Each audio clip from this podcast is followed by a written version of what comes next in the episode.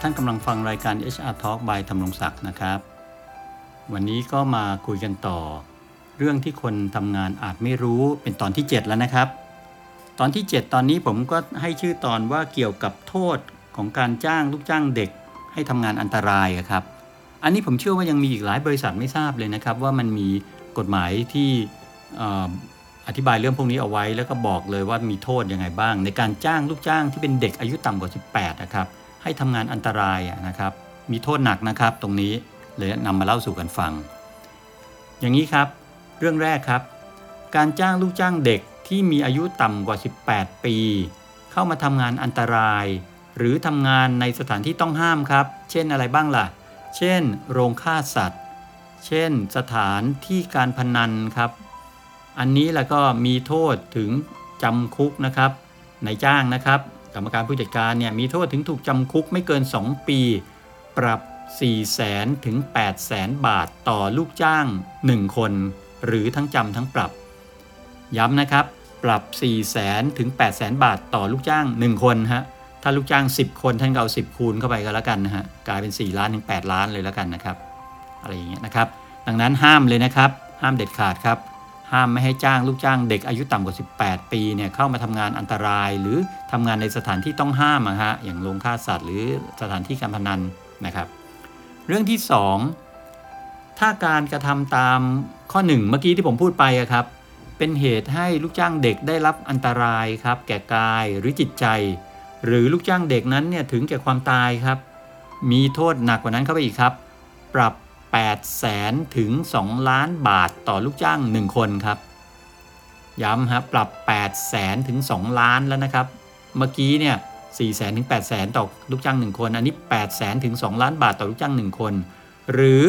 นายจ้างครับกรรมการผู้จัดการมีสิทธิ์จะถูกจำคุกไม่เกิน 4 ปี หรือทั้งจำทั้งปรับครับ อันนี้โทษหนักมากเหมือนกันนะครับ ถ้า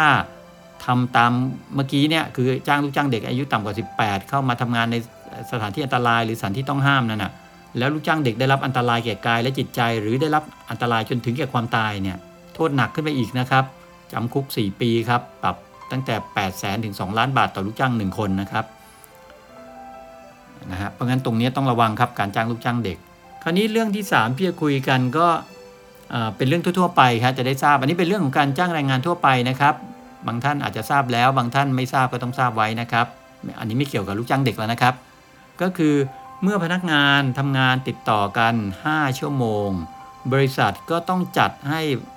พนักงานเนี่ยมีเวลาพักให้กับให้ให้พนักงานมีเวลาพักครับไม่น้อยกว่า 1 ชั่วโมง หรืออาจตกลงกัน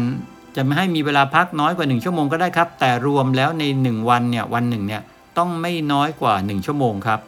เช่นอาจจะเบรกเป็น 2 ช่วงนะครับตอนพักกลางวันอาจจะสามสิบนาทีสมมุตินะครับกินข้าวกลางวันครึ่งชั่วโมง แล้วก็ให้เข้ามาทำงาน เสร็จแล้วบ่ายสองถึงบ่ายสองครึ่งหรือบ่ายสองครึ่งถึงบ่ายสามโมงอะไรก็ได้ครับ อีกครึ่งชั่วโมงอย่างเงี้ยเป็นพัก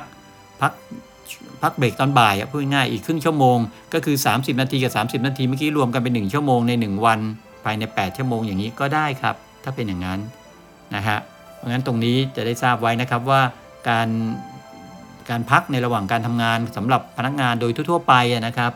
เมื่อทำงานติดต่อกันมา 5 ชั่วโมงเนี่ยบริษัทจะต้องกำหนดให้หรือจัดให้ครับพนักงานมีมีเวลาพักไม่น้อยกว่า 1 ชั่วโมงครับหรืออาจจะตกลงกับบริษัทกับพนักงานนะครับตกลงกันเนี่ยให้มีเวลาพักเนี่ยน้อยกว่า 1 ชั่วโมงก็ได้ โดยแบ่งเบรกออกเป็นช่วงอะ่ะเช่นช่วงละครึ่งชั่วโมง แต่เมื่อรวมกันแล้วต้องไม่น้อยกว่าวันละ 1 ชั่วโมงอย่างนี้ก็ได้เหมือนกันนะครับเอาละงั้นก็หวังว่าท่านฟังมาถึงตรงนี้ คงจะได้รับทราบข้อมูลเพิ่มขึ้นนะฮะแล้วก็ ทราบในเรื่องของการ